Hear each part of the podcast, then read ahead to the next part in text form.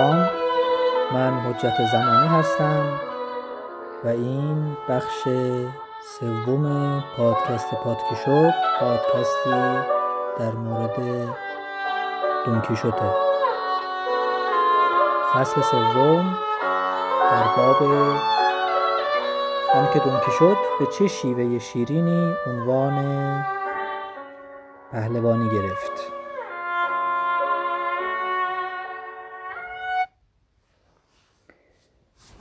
دونکی شد؟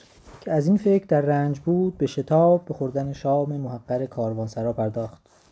سپس همین که دست دست دوام کشید کاروانسرادار را طلبید. او را با خود به طویل برد. در استبل را بست و در برابرش به زانو درآمد و گفت ای پهلوان ارجمند من از حضور حضرتت استدعایی دارم که هم موجب افتخار آن حضرت است و هم خدمتی است به بنی نوع بشر و مادام که به لطف و عنایات خود وعده قبول نفرمایی از اینجا بر نخواهم خواست. سرادار همین که مهمان خود را در پای خیش افتاده دید و چنین سخنانی از او شنید بی آنکه بداند که چه باید کرد و چه باید گفت به حیرت در او نگریست. معهازا کوشید که او را از زمین بلند کند ولی تا وعده نداد که خواهش پهلوان را میپذیرد به این کار توفیق نیافت. دونکیشوت گفت من از مقام والای حضرتت جز این انتظار نداشتم. اینک به عرض استدعای خود می‌پردازم. تقاضایی که من دارم و به طبع قبول آن حضرت نشسته است این است که فردا صبح مرا به آیین خاص به مقام پهلوانی مفتخر سازی. من امشب در نمازخانه این قصر سرتاپا مسلح شب زندهدار خواهم بود و فردا صبح چنان که عرض کردم مراسمی که آن همه در آرزوی آنم انجام خواهد گرفت تا بتوانم چنان که شاید در ربع مسکون به دنبال ماجراهای پهلوانی به منظور کمک به نیازمندان و بر طبق آین پهلوانی و وظیفه پهلوانان و سرگردان چون من که, که به ابراز این گونه دلاوری ها راغبند به شتابم.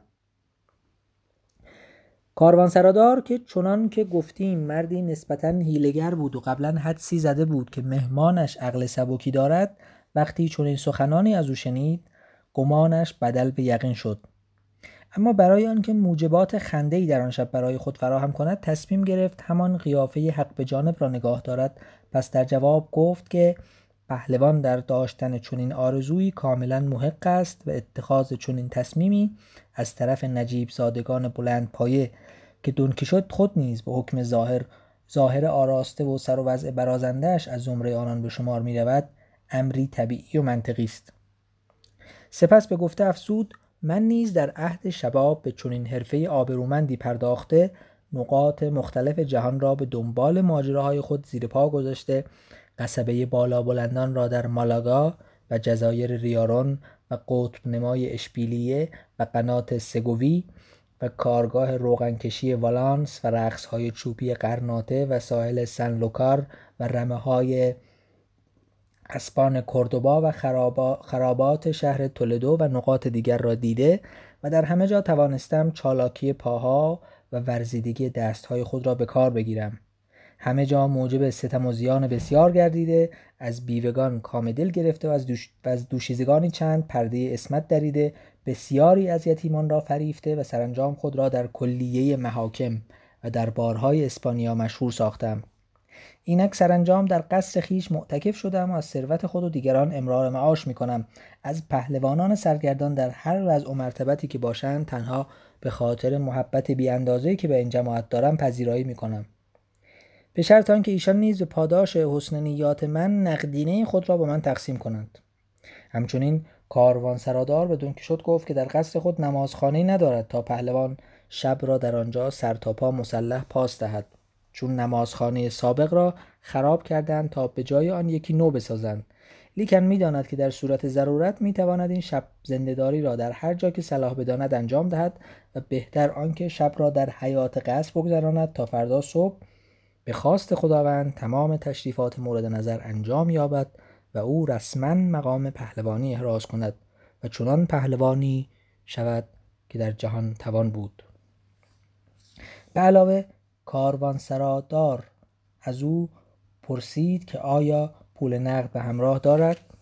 دونکیشوت جواب داد که پشیزی با خود ندارد زیرا در داستانهای مربوط به پهلوانان سرگردان هرگز نخوانده است که هیچ یک از ایشان پول با خود داشته باشند.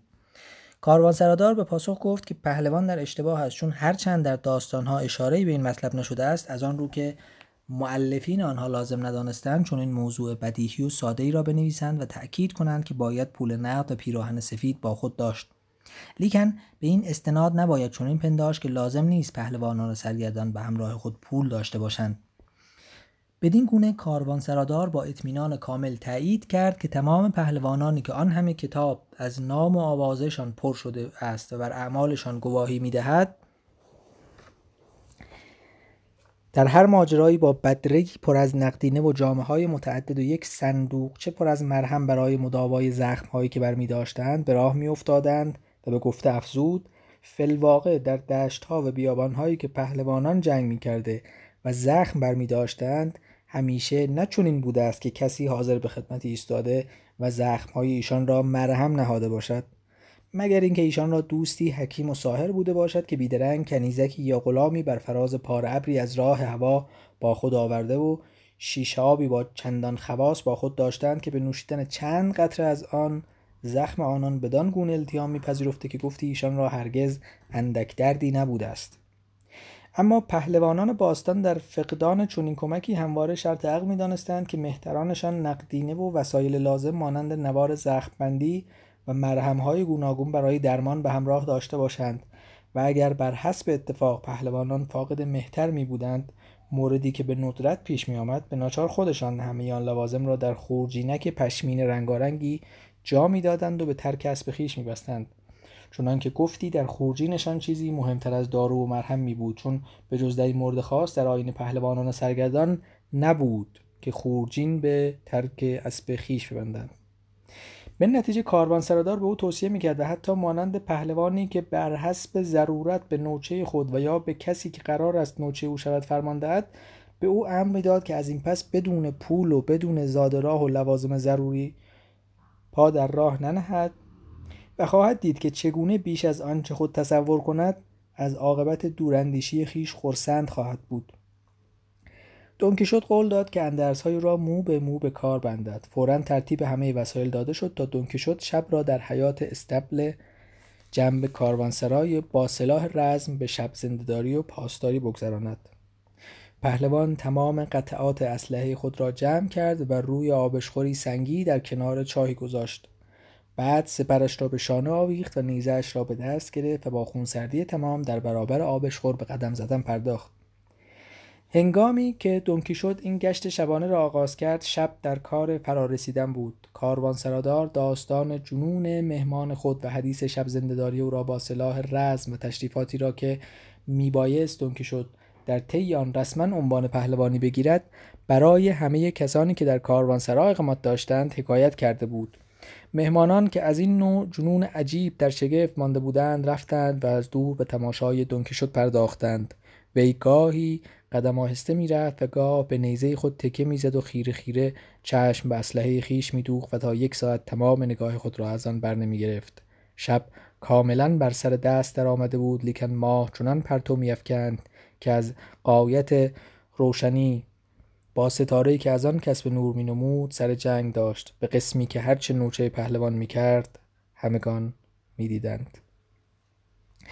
در این اسنا هوس گریبان یکی از قاطرچیانی را که در آن کاروانسرا منزل کرده بودند گرفت تا برخیزد و به مالهای خود آب بدهد و برای این کار میبایستی اسلحه دمکه شد از روی آبشخور برداشته شود.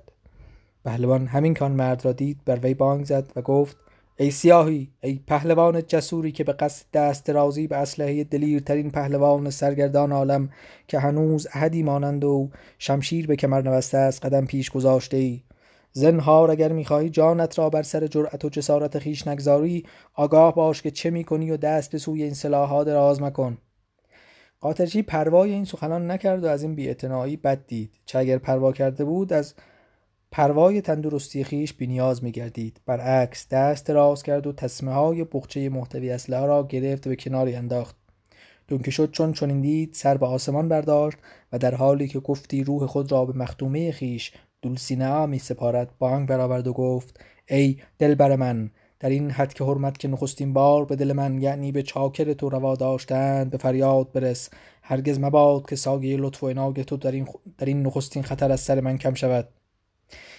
و در حینی که این کلمات و کلماتی نظیران را بر زبان میران سپرش را به کناری انداخت و نیزهاش را بدو دست بلند کرد و چنان ضربت سهم... سربتی سهمگین بر فرق قاطرچی نواخت که او را نقش زمین ساخت. به چنان حال نظاری انداخت که با ضربتی دیگر به یک باره از مراجعه به هر جراحی بینیاز می گردید.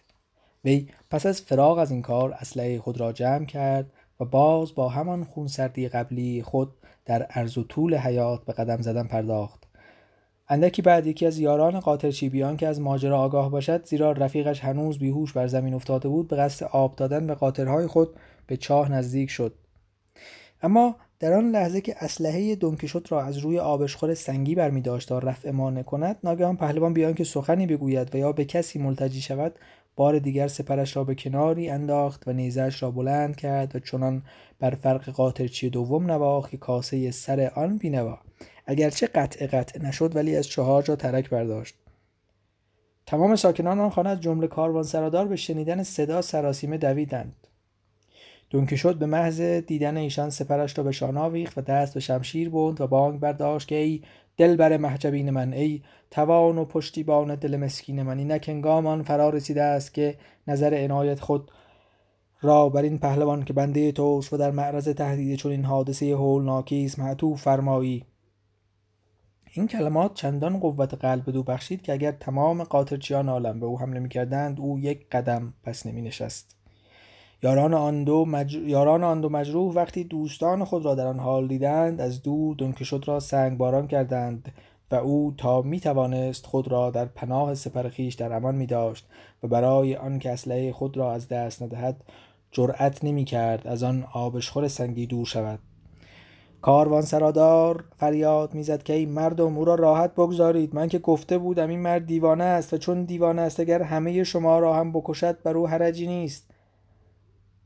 از آن سو شد بلند فریاد می‌زد و ایشان را خائن و بیدین می‌خواند و می‌گفت که خداوند این قلعه خداوند این قلعه پهلوانی نمک به حرام و بیادب از زیرا هموست که اجازه می‌دهد با پهلوان سرگردان بدین گونه رفتار کنند. سپس به گفته میافزود من اگر به درجه پهلوانی نایل آمده بودم به او میفهماندم که مردی خائن است ولی به شما ای فرو مایگان زشت کردار اندک وقعی نمی‌گذارم. شما هر چه می‌توانید سنگ بپرانید و نزدیک شوید و جلوتر بیایید و من حمله کنید. خواهید دید که این جسارت جنون آمیز تا به چه برای شما گران تمام خواهد شد. و این سخنان را با قیافه چنان مصمم و به لحنی چنان غرورآمیز ادا می‌کرد که مهاجمین از وحشت بر جای خور شدند تا جایی که دست خوش ترس خود و تسلیم سرزنش های کاروانسرا گردیدند و دست از سنگ پرندان برداشتند. آنگاه دون شد به ایشان اجازه داد تا زخمیان را بردند و خود با همان خونسردی و وقار پیشین به شب زندداری و پاسداری ادامه داد. سرادار تحمل مسخرگی های مهمان خود را کافی دانست و تصمیم گرفت پیش از آنکه بدبختی دیگری روی بدهد هرچه زودتر آن درجه لعنتی پهلوانی را به او اعطا کند. بدین جهت با فروتنی هرچه تمامتر به او نزدیک شد و از بیشرمی هایی که آن گروه بی سر و پا از خودشان نشان داده بودند و او از آن اندک اطلاعی نداشت عذر خواست. علل خصوص که ایشان چنان که باید به کیفر شوخ چشمی خیش رسیده بودند. همچنین تکرار کرد که در این قصد نمازخانه وجود ندارد ولی برای بقیه کار نیازی به نمازخانه نیست زیرا بر طبق اطلاعی که او از تشریفات آین پهلوانی دارد می‌داند که برای نیل به آن مقام اصل این است که دو ضربه بر شانه و بر قفای نوچه پهلوان زده شود و این کار در وسط صحرا نیز ممکن است. در باب شب زندهداری و پاسداری با سلاح رزم نیز آداب لازم رعایت شده است زیرا برای چنین امری دو ساعت وقت کافی بوده و حال آنکه پهلوان بیش از چهار ساعت بیدار مانده است. دونکه شد این همه را به آسانی باور کرد و کاروان سرادار گفت که برای اطاعت از امر وی حاضر است و خواهش کرد که آین مقرر را به سرعت هرچه بیشتر به پایان برساند. و به گفته افسود اگر من به مقام پهلوانی رسیده باشم و بار دیگر به من حمله شود احدی را در این قصر زنده نخواهم گذاشت مگر کسی که مورد عنایت شما باشد که البته در آن صورت او را به خاطر شما میبخشم. قلعه بگی که از این سخن اندکی فراغ خاطر یافته بود به سراغ دفتری رفت که حساب کاهوجوی تحویلی به قاطرچیان را در آن نگاه می داشت سپس به زودی به همراه پسر بچه‌ای که تکشمی در دست داشت و با دو لولی جوان سابق و ذکر به همان جا که دونکیشوت انتظارش را می‌کشید بازگشت و به پهلوان فرمان داد که به زانو درآید. پس از آن از روی دفتر خود مثل اینکه اوراد و ادعیه مقدسی می‌خواند شروع به زمزمه کرد. در وسط دعا دستش را بلند کرد و ضربت محکمی بر قفای دونکیشوت نواخت بعد با شمشیر خود دونکیشوت ضربت دیگری بر شانه او زد و به ظاهر همچنان در زیر لب به زمزمه اوراد و ادعیه مشغول بود. پس از فراغ از این عمل به یکی از آن خانم ها فرمان داد تا شمشیر بر کمر پهلوان ببندند و خانم این کار را با لطف و خیشتنداری بسیار انجام داد زیرا هر یک از مراحل اجرای آن تشریفات به اندازه مزهک بود که انسان مشکل می توانست از خنده خودداری کند لیکن دلاوری هایی که از نوچه پهلوان دیده شده بود خنده را بدل به احترام می کرد خانم مهربان در حین بستن شمشیر به کمر پهلوان به او گفت خداوند حضرتت را پهلوانی عاقبت بخیر کناد و در نبردها با فتح و زفر قرین گرداناد دونکه شد نامش را پرسید تا بداند که نبردها با از این تا بداند که از این پس مرهون لطف کیست؟ چون در دلش بود که او را در افتخاراتی که به زور بازو به دست خواهد آورد سهیم گرداند. خانم با توجه بسیار جواب داد که نامش تولوزا دختر پاردوزی از اهالی شهر تولدو است و در دکه ای از دکه های چوبین سانکو بینایا منزل دارد و هر جا باشد از دل و جان خدمتگزار خواهد بود و پهلوان را ولی نعمت خود خواهد دانست. دونکیشوت از وی خواهش کرد که از آن پس به خاطر او لقب دنیا اختیار کند و خود را دنیا تولوزا بنامد و خانم قول داد که چنین کند. لولی دیگر مهمیز دونکیشوت را بست پهلوان با او نیز تقریبا همان گفتگویی را که با لولی شمشیر بند کرده بود از سر گرفت. وقتی دونکیشوت نام او را پرسید خانم جواب داد که نامش مونیر است و دختر آسیابان شریفی از اهالی آنتکرا است. دونکیشوت از او نیز خواهش کرد. لقب دنیا اختیار کند و خود را دنیا مولینرا بنامد و به او هم عرض خدمت و ابراز عنایت کرد. سپس وقتی این تشریفات که نظیر آن هرگز دیده نشده بود با آن همه شتاب و عجله برگزار شد شد بیتاب شد و در آتش اشتیاق میسوخت که کی پا در رکاب گذارد و به دنبال ماجراها سفر کند. لذا به سرعت تمام زین بر پشت روسینانته نهاد و سوار شد و کاروان سرادار را به رسم ودا در بغل گرفت و به شکرانه لطفی که در حق او کرده بود و وی را به مقام پهلوانی رسانده بود. سخنانی چنان عجیب بر زبان آورد که نقل همه آنها در اینجا غیر ممکن است. کاروان سرادار نیز برای آنکه هرچه زودتر شر او را از سر کاروانسرای خود بکند در چند کلمه مختصر جواب تعارفاتش را داد و بی آنکه مطالبه وجه صورت حساب او را بکند به امان خدا روانه کرد.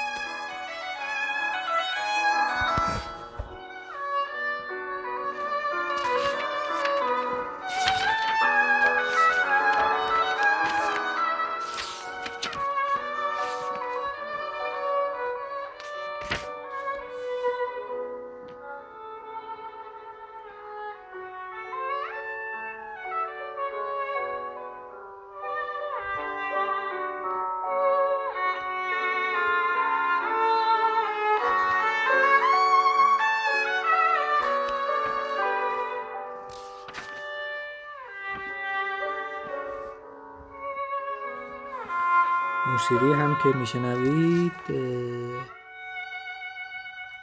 والس سانتیمانتال از آقای پیوتر ایلیچ چایکوفسکی هست. خب برگردیم سراغ توضیحات فصل سوم. فصل سوم در حقیقت در ادامه این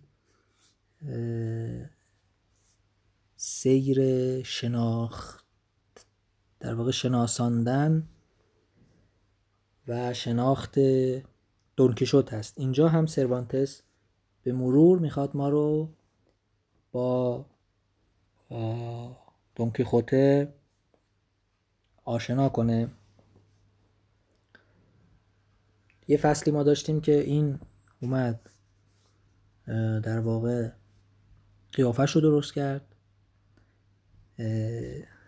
در فصل بعد این رو در مواجهه با یه آدم نشون داد تا ما با نوع جنون در واقع دونکیشوت آشنا بشیم. حالا در این فصل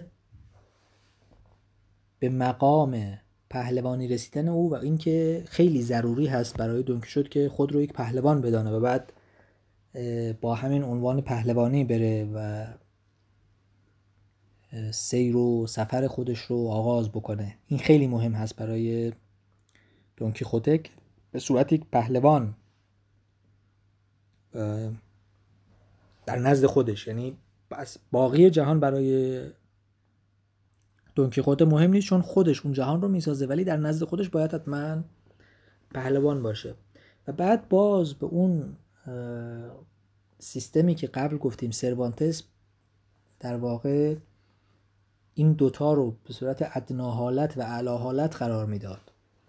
یعنی دونپایه ترین آدم ها رو از نظر واقعی و رئال در چشم دونکی شد به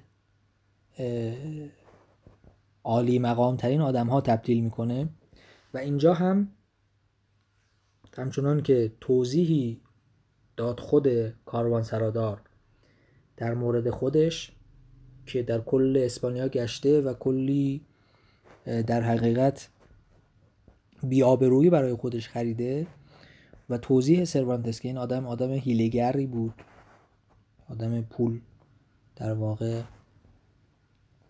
دوستی بود و در فصل پیش هم اشاره کرده بود به این و با آدم هایی که دوربر خودش جمع کرده و اصلا شغلی که داره یعنی کاروان سرا داری در چشم دونکی شد به یک پهلوان و آن هم پهلوانی که بتواند پهلوانی که قلعه داره خود اون کاروانسرا که احتمالا یک کاروانسرای خیلی معمولی در بین راه دونکیشوت بوده و از این کاروانسرا هزاران ممکن بوده در اسپانیا وجود داشته باشه. اون رو به صورت یک قلعه می‌بینه و این کاروانسرا داره به عنوان یک قلعه بیگی عنوانی که محمد قاضی انتخاب کرده. و این قلعه بیگی رو به عنوان یک پهلوان و در واقع بزرگی می‌بینه که می‌تواند به او عنوان پهلوانی در واقع بدهد و از اون پس دیگه دونکی شد تبدیل بشود به یک پهلوان. از نظر در واقع هنر نوشتن شما ببینید که چطور از زبان خود ببینید اولا که این یک پارادوکسی بین اون آدمی که در چشم دونکیشوت هست و اون نوعی که خود اون آدم خودش رو معرفی می‌کنه رخ میده. یعنی این آدم اگرچه قلعه بگی یک پهلوان بزرگ است در چشم دونکی شد ولی آنگونه که خودش خودش رو تعریف می‌کنه و در واقع میشناسونه خیلی آدم در واقع پدر سوخته هم بوده. ولی اینجا گویا اصلا شنیدار و گوش دونکشوت هم نوع دیگری میشنوه کلمات رو. یعنی گویا خیلی تنها اون قسمت هایی رو میشنوه که مربوط به پهلوانی هست و اون قسمت هایی که مربوط به پدر سوختگی این آدم هست رو اصلا و ابدا نمیشنوه و همچنان رو یک پهلوان میدانه غیر از این یک منتقدی به نام کلمانسان که در خود کتاب هم در پاورقی بهش اشاره کرده خیلی خوب اشاره می‌کنه که این بخش یعنی بخشی که در واقع به چند شهر اسپانیا و در واقع سیر این کاروان سرادار در اسپانیا در واقع اشاره می‌کنه برای کشیدن یک نقشه مزهک از اسپانیاست. حالا مزهک هم نگیم یک نقشه از اسپانیا می‌کشه که ما رو با شهرهای معروف و جاهای مشهور اون زمان اسپانیا آشنا می‌کنه و شاید اینها در واقع شهرهایی بوده که شاید که نه حتما شهرهایی بوده که خود سروانتس به اونها رفته و شاید یک دقیقه هم داشته که خواسته با آوردن اسم این شهرها اونها رو در واقع مزحکه بکنه. و یک بخش دیگر که در این فصل وجود داره و به سیر در واقع پخت شخصیتی دونکه شد در واقع کمک می‌کنه این هست که این کاروان سرادار بهش میگه که اولا باید پول داشته باشی و یک جعبه دارو و مهتر هم داشته باشی و اغلب پهلوانان مهتر داشتن و این رو هم بهش میگه که در ادامه خب ما می‌دانیم که یک معروف ترین به قول سروانتس مشهورترین مهتری که بهترین مهتری که در جهان به وجود آمده یعنی سانچو پانسا بعدتر به خدمت دونکیشوت خواهد آمد. و اینجا هست که اون در واقع جرقه حضور این آدم زده میشه. و صحنه بعدی صحنه در حقیقت تماشای دونکیشوت از سوی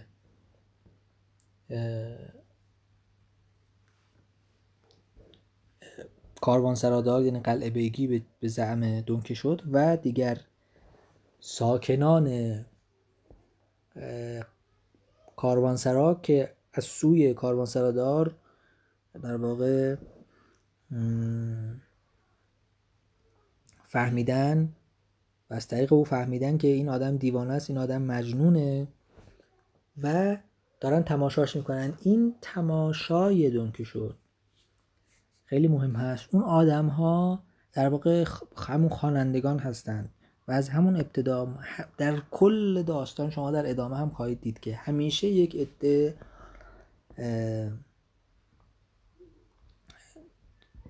تماشاچی هستند. اگر هم نیستند ما تماشاچی هستیم. تا به نوعی اولا که همه جا تماشاچی هست و اینها دارن چیز می‌کنن این به این خاطر هست که خب یک کسی باشه که بعد بگم که آقا من از طریق اون فهمیدم و این داستان واقعی است. از طریق اون روایت شده از کسان دیگر. و اون جاهی هم که در واقع شخصی نیست به هر حال یک ترفندی به کار می‌بره که اون زاویه دید و راوی خیلی ضربه نخوره و به این به او نتونن خورده بگیرن که آقا این حرفی که تو زدی حرفی بود در واقع خیالی و از خیال خودتون رو ساخته. هی می‌خواد داستان خودش رو واقعی و جزء تاریخ جلوه بده و از اون ور داستان رو خیالی جلوه بده و هی لایه های مختلف داستان رو در واقع درست کنه. حالا اینها میان تماشا می‌کنن و میگن که آقا این جنون این نمایش در حقیقت جنون دونکیشوت رو میان تماشا می‌کنن. و بعد اینجا خودشون میان به نوعی یک نمایش بازی می‌کنن جلوی دونکیشوت که او رو در این جنون خودش تقویت کنن. و این هم بعدها خواهیم دید که به نوعی مایه و پایه جلد دوم هست که در اونجا دونکیشوت و سانچو میرن به قلعه ای و چون اون دوک و دوشس صاحب اون قلعه دونکیشوت رو خوندن به نوعی بازی می‌کنن با دونکیشوت و او رو به همون مقامی که داشت میرسونن و همه به او با او به صورت یک پهلوان رفتار می‌کنن. اینجا هم به یک نوع بازی رخ میده. یعنی اون کاروان سرادار و اون دوتا دختر لولی و کسان دیگر به نوعی در انتهای فصل می‌بینیم که همون نمایش رو جلوی دونکیشوت بازی می‌کنن و او رو در حیبت و کسوت یک پهلوان احترام می‌گذارند و با اون چیزهایی هم که از حالا احتمالا داستان پهلوانی شنیدن جایی این با او در واقع خطاب می‌کنن و دونکیشوت هم باورش میشه. قبل از این ما اون صحنه قاطرچیا رو داریم. صحنه قاطرچیا صحنه مهمی است. از آن جهت که اینها آمدند رفت. هم اون حالت چیز هست هم اون حالت در واقع یک ربط بین دونپا در واقع اون ارتباطی که گفتم بین دونپایگی و در واقع عالی مقامی هست و اون اعلا حالت و ادنا حالت اینجام هست. یعنی می‌خواد یه چند تا قاطرچی که چندان مقامی ندارن و دونکیشوت اونها رو در حیبت دشمن و پهلوانان دشمن می‌بینه و ضربه بهشون می‌زنه و در واقع بهشون آسیب می‌زنه. و دیگر اینکه یک جرأت و جسارتی میده به دونکیشوت همین امر که اعتماد به نفس پیدا کنه در این پهلوان شمردن خودش و در قهرمان شمردن خودش و یکی دو بار بانوی خودش دولسینه ها رو صدا می‌کنه. اون چیزهای پهلوانی که تو ذهنش هست رو اجرا می‌کنه و می‌بینه که به یه جایی رسید. و این اون جنون رو یه مقدار بارورتر می‌کنه. حالا میایم جلوتر. اون کاروان سرادار قلبی می‌بینه که آقا قضیه جدی این آدم دیوانه است ممکنه خیلی خطر, خطر آفرین بشه. میاد میگه که آقا من تو رو در واقع به مقام پهلوانی خواهم رسان این تشریفات اینا دیگه لازم نیست. تو به اندازه کافی انجام دادی. و باز جالبه. میگه این دفتری رو که حساب کتاب کاهاش رو با قاطرچیا و اینها تصفیه می‌کرد با اون دفتر اومد و گویی این دفتر یک در واقع دفتر اوراد و ادعیه مقدس و پهلوانی هست و باز اون حالت همیشه این حالت هست که برای اینکه تنزش بیشتر بشه یعنی مثلا می‌تونست بگه که آقا مثلا یه دفتری اون گوشه افتاده بود یه کتابی مثلا یا یه چیزی ولی برای اینکه تنز قضیه بیشتر بشه و این استبعاد بین این دوتا امر خیلی زیاد به نظر برسه میگه که در واقع دفتر خرید و فروش حساب کتاب کاه کاه کاروانسرا رو تبدیل می‌کنه در چشم دونکی شد به یک کتاب مقدس اوراد و ادعیه پهلوانی. و بعد اون حرکاتی که کاروان سرادار می‌کنه و در ادامه خدمت شما از کنم که اون دوتا جمله ای که در واقع دوتا لولی که میان و جملاتی با دونکی شد صحبت می‌کنن و در اونجا هی دونکیشوت هم چون با, این با اینا اسمشون میگن که تولوزا و مونیرا هست ولی این یک دنیا که یک لقب نسبتا اشرافی است و یعنی خانم رو به اینها به اسم اینها میافزاید که اون ماجرای دونکیشوتی رعایت بشه در این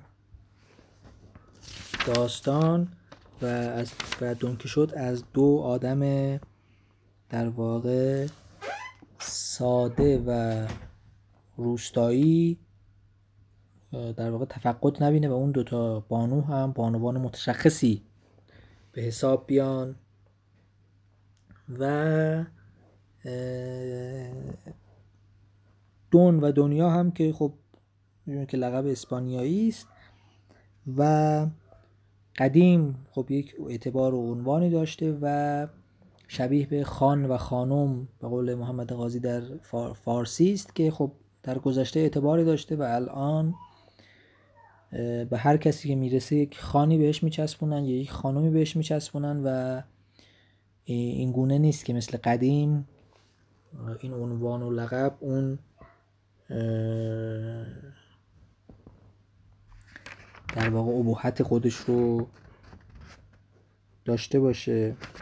و خب این قسمت هم به پایان رسید.